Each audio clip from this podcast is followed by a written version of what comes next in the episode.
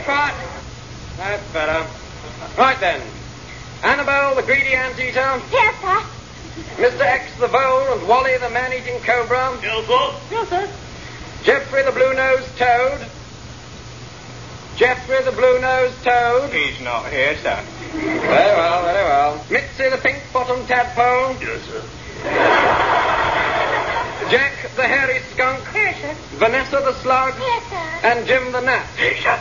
Right then. Are you all here? Yes, yes, Very well, very well.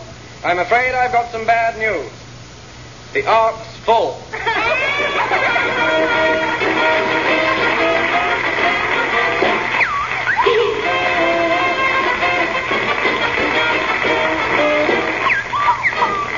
Yes, for the Angus Prune tune, we once again bring to the microphone Tim Brooke Taylor, John Cleese, David Hatch, Jo Kendall, and Melody.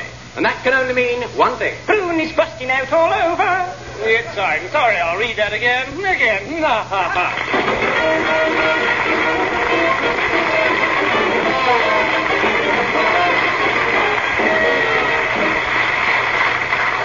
Tonight, we look at the great aristocracy of Great Britain. Now, I expect you think that this script is going to be full of hearty jokes about people shooting peasants instead of pheasants. Well, if you think you can write better ones, you're perfectly at liberty to start your, start your very own radio station. Except that you're not allowed to. So there. Over here, the moon is mean. In search of field material, I went down for the weekend to Tally Off, the country home of Lord Fawcett and his wife, Lady Fawcett, the tap dancer. When I arrived, Lady Fawcett was seated at the harmonium.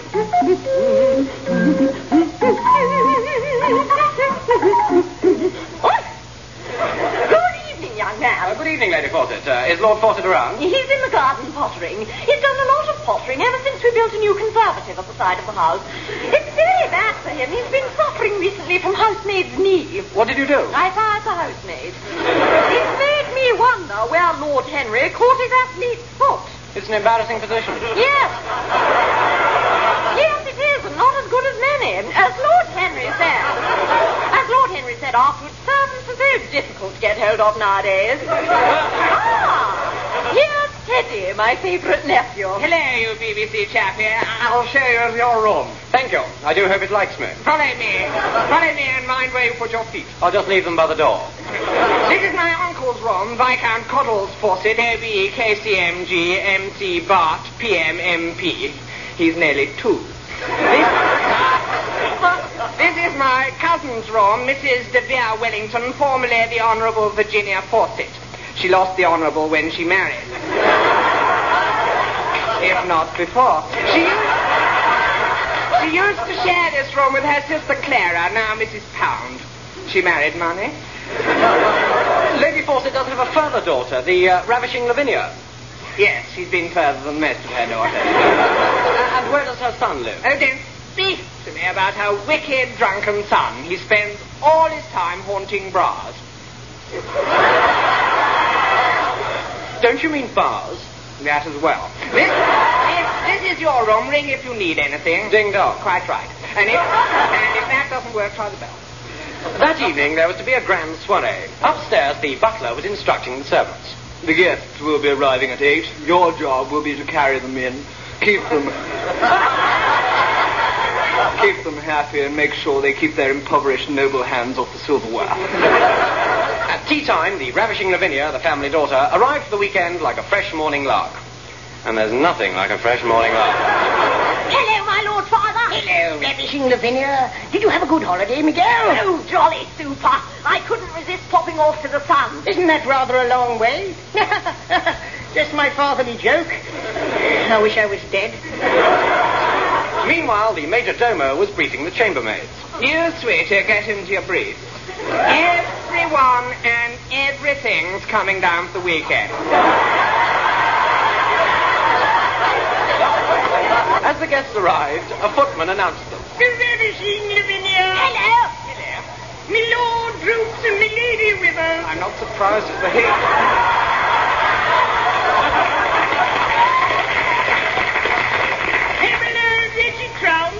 Ladies and gentlemen, drinks are now being served by the swimming pool. Well, how clever. We get the butler to serve ours.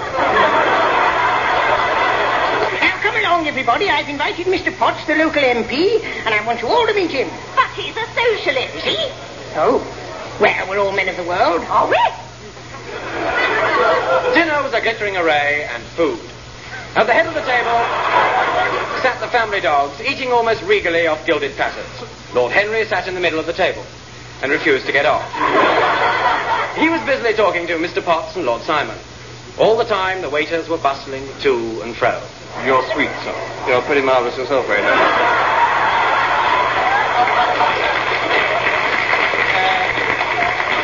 Thank you, sir. But the big trouble at dinner occurred when Lord Henry found that Mr. Potts had been seeing the ravishing Lavinia between the blancmange and the coffee. Sir, I understand there is something between you and my daughter. I haven't seen her for a little bit. For a little bit of what? Well, you don't understand. You don't understand. My daughter is coming out next Tuesday. She said she was coming out tonight. Uh, thank you to remember the Fawcett family motto. Gently, gently. All right. But what does it mean? Don't force it. And finally, we were all led to the ballroom and invited to take part in an elimination dance. The next dance is an elimination dance. Listen to me when the music stops. If you are eliminated, you will be required to pay a forfeit. Take your partners quite sedately, circle left but keep it stately, promenade and dance and do, whoop. All butlers, footmen and tweenies leave the floor, please. That's better. Now carry on. Back to back and point to point, over the sticks and rock the stop. Any gentleman not wearing monogrammed underpants? Get out! Thank you. Chins right in, nose is in the air, bottoms up and stop. All people who went to a comprehensive school, line up over there. Carry on. Change your partners in between. Don't touch. You don't know where he's been. Take his stop. All Berts, Bills, Gladyses, Adas, and Nelsies. Climb into the ancient family canon, please. On we go. Feet right out, breathing in, and stop. Anyone who says margarine instead of margarine. Wash the dishes.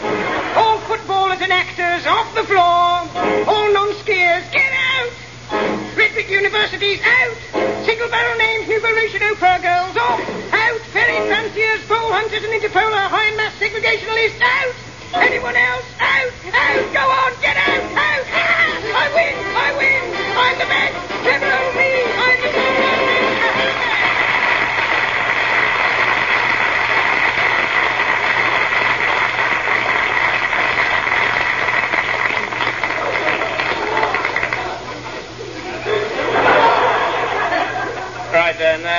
Your driving test then? Ah, yes, sir, I am. Yes, you look very young. How old are you? 19, sir. Well, that's no good. You've got to be 17 to drive a car. I'll tell you what, we'll put you down as 17 and 24 months. Ah, thank you very much. Right, uh, now, are you ready? Yes? Start up. All right, uh, forward. Slowly. Faster. Stop. And reverse. Stop. All right, a one-point turn. Stop. Good. Uh, now try with the car. I haven't got one. They, uh, What? they said I could hire one here. Well, have you got a proper driving license? Well, of course not. Well, you're not driving my car then. I've got a television license. Well, you're not driving my television either. that is how accidents happen. Dog license? Uh, that'll do. You can take your test on my dog. You're not going to pass your test that way, you know. No, no, no. Right now, you just stand on one leg and I'll ask you a few questions, right? Right. Why are you standing on one leg? You told me to. Quite right. Uh, now, how about traffic lights? Yes, how about traffic How about traffic lights? How about traffic lights? Fantastic. Now, let's pretend... Let's pretend that you're traveling along a dual carriageway, right? Yeah. At 40 miles an hour, and you see a car coming at you along the wrong lane. What do you do? Stop pretending. Good, good. You're doing well. Now, let's see what you know about signals. What would you do if you saw me put my hand out like this? Give you a sweetie. Hmm, thank you. Now, you show me some road signs. Uh, I'm afraid I haven't brought any with me. Oh, never mind. Let's go for a drive. Imagine that you're driving along the motorway at a nice, easy 45 miles an hour. Oh, well, traffic is traveling along at about the same speed, and, and the road is quite straight for miles and miles and miles, and just the odd bridge every 400 yards. and then some- Hey! Oh, I'm sorry, I'm sorry. Motorways always do that to me. Now, uh, let the clutch out. And now, I think that's all off you go. Oh, uh, one last question. Yes? Why is that policeman wearing big white gloves? I don't know. To keep his hands warm. you failed. Bye.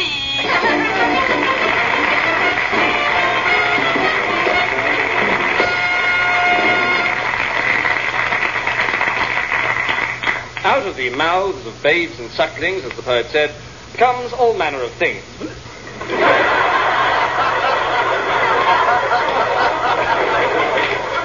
But be that as it may, we are now joining once again those three four-month-old babies outside the supermarket.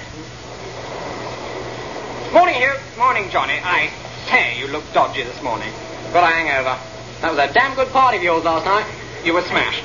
Honestly, one glass of rosehip syrup and you were away. You're out of your mind. You know you did a striptease. I didn't. You did? You took your nappy down? Mrs. Williams' daughter was quite shocked. Well, she's very young. She's only naught. Yeah. Anyhow, you can't talk. I saw you puke over Angela's mother. I couldn't help it. Well, you should have eaten those cigarette ends. She took it jolly well, I thought, considering it was a new hairdo. Hey, did you see Angela's pants? Ooh. Wish I had a pair like that. I thought her mother's were the best. Oh, wet nappies. Look out, here comes Cyril's old dragon. Morning, Hugh. Morning, Johnny. Dun, dun, dun, dun. Dun, Stupid old cow. I'm sure I don't know where you learn these words. Daddy. Really. And now you behave, Cyril. I won't be long. Don't bother to come back. Morning, Cyril. You look terrible. I feel it. That party was great, though, Hugh. I passed clean out. No, you didn't. You just fell asleep. Oh, did I? I must say, you, that dog of yours drove me potty. Potty, that reminds me. Excuse me a minute. Oh, while he's, uh, while he's busy, um... Well, what's the matter with you? Just practicing. Hey, I did a header out of my high chair this morning, caused by a stir, yeah. Granny had a seizure, Mother cried, and Pa nearly died laughing. Thought it was the funniest thing I'd ever seen. Were you all right? Oh, yeah, I landed on the dog. He's at the vet's.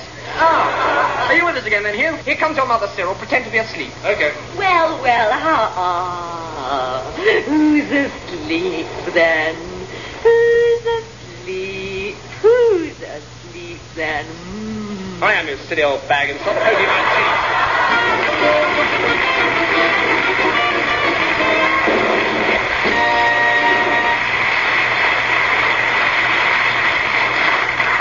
Song time again. Hooray!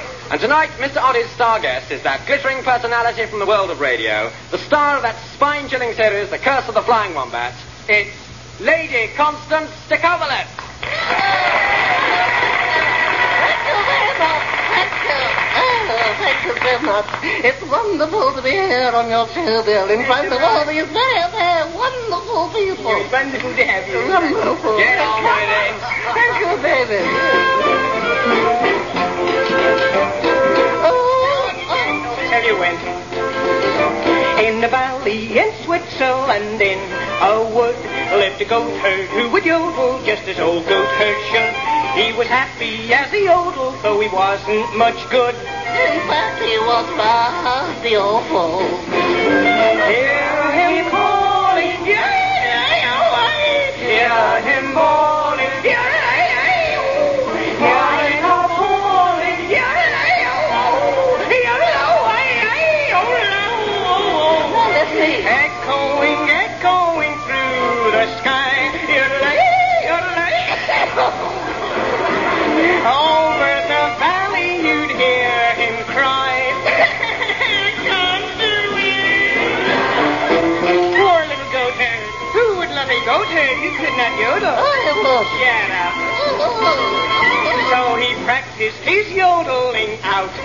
sight till a beautiful maiden chanced to see him one night. So she answered his yodel, and to his delight, she turned out to be even worse.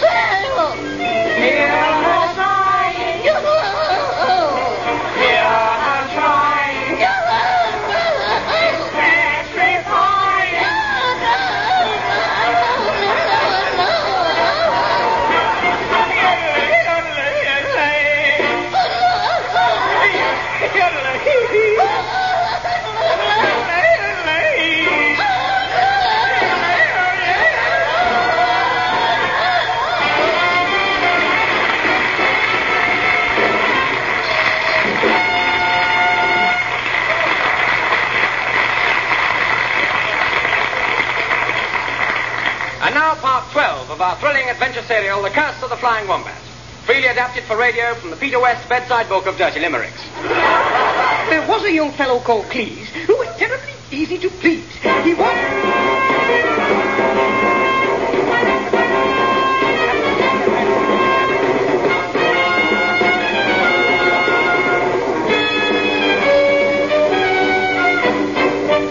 My goodness, they're down round your knees.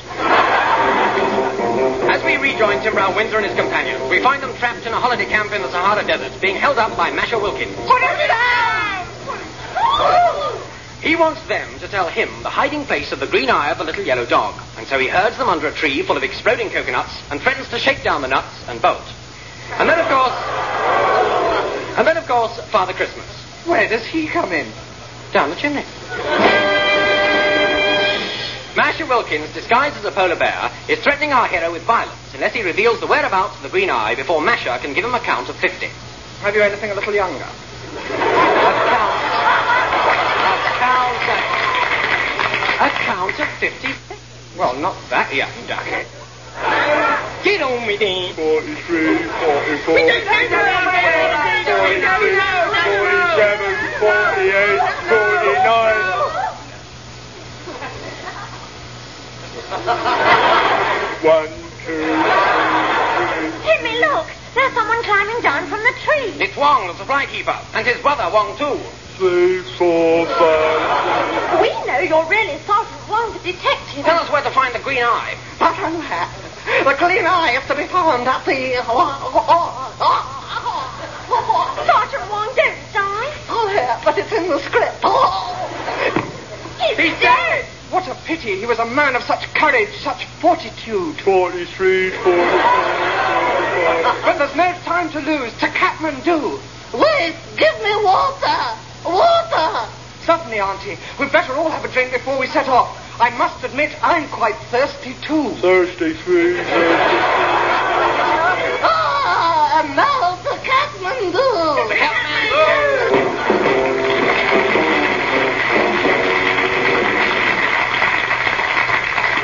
Long, we trudged through the desert. Trudge, trudge, trudge. Trudge, trudge. So on and on we went towards Kathmandu until at last the night caught up with us. Why, hail, strangers. I am Sir Seamus Connor of the Sahara Desert. Cure, sir, cure, sir. Then, suddenly, it's Alice in Wonderland. No, no. There's a wizened old lady with a broomstick sitting on the dune. It's a sandwich.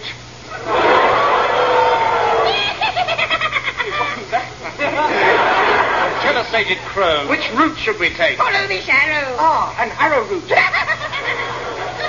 That way. Look, she's pointed. All witches wear hats like that. And with that, she disappears on her broomstick. It's the brush off.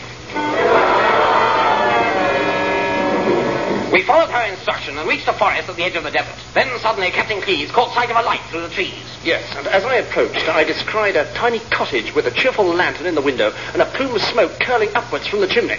Look, Captain Cleese, a tiny cottage with a cheerful lantern in the window and a plume of smoke curling upwards from the chimney. Where?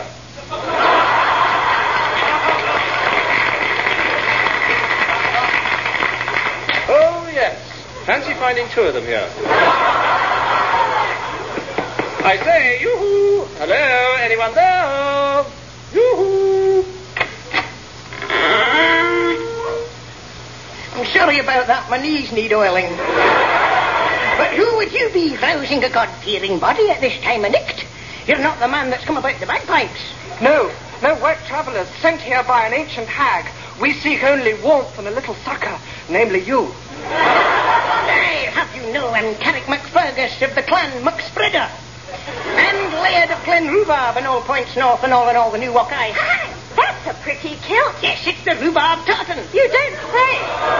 I wish I hadn't. Well, come on in, come on in and warm your crummox.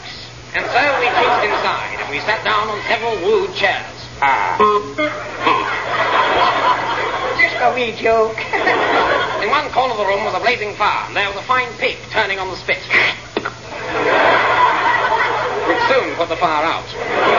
And in the other corner was a strange machine full of thread and bobbins on which the old man's daughter was weaving her golden tresses. That's the family heirloom. Well, I expect you're all starving. would you care to come in for some cold porridge? Oh, yes, please. Ah, well, you'll have to wait. It's still hot. Favour, favour, could we not throw a small party? Certainly, but who shall we throw? Oh, McFergus, why don't you entertain us with some Highland dancing? Ah, no, no, no, no. I washed my kilt last night and I can't do a fling with it. Oh, yes. Then we shall entertain you. Grimling, put on a record. Madam, I don't think I can find one that fits me. Ah, a wolf. Uh, Lady Constance. Lady Constance, may I have the pleasure? Certainly. But let's dance first. Whilst the company caroused merrily, Carouse, caroused, carous, Merrily. Captain Cleese took the Scotsman's arm. Give me back my arm. Look here, McFergus. Yes? Now look at me. Do you know what I'm after? I hope I'm wrong.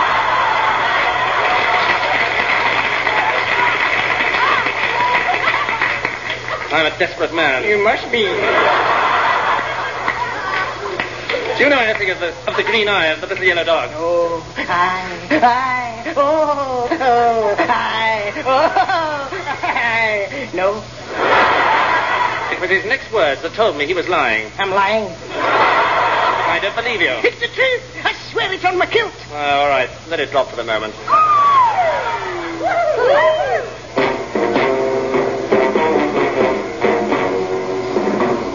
A few hours later, we all climbed the stairs to look for our beds, but we got a nasty shock. It was a bungalow. But we, but we found that Grimbling was quite comfortable on the floor, so we all slept on him. But little did we know that in the nearby kitchen, things were hatching. Stop brooding, father. I'm, I'm worried, lass. You know about the green eye. I Yes, I. Well, they know about it. No. Yes, know about it. But they'll never beat us to it. oh, no. As the Pentelucks wail in the Kelpie Cromach, we shall rise against the Sassenachs. Tis the revenge of the muck spreaders that we shall wreak tonight. They're all doomed. Now, where are me bagpipes? I must rehearse. Oh, Favor, you promised to give up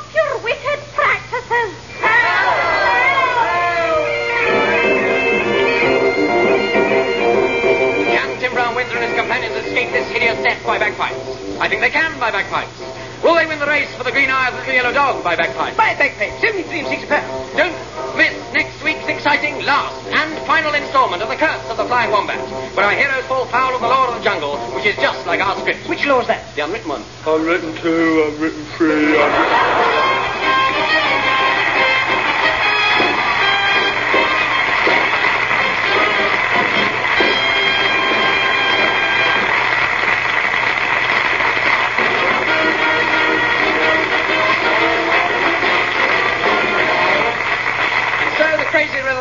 of Prune tune brings to an end another edition of I'm Sorry I'll Read That Again. The voices you heard were those of Tim Brooke Taylor, John Cleese, David Hatch, Jo Kendall, and Bill Oddie. The script were by Graeme Garden, David Hatch, Eric Idle, and Bill Oddie, and Bill Oddie wrote the songs.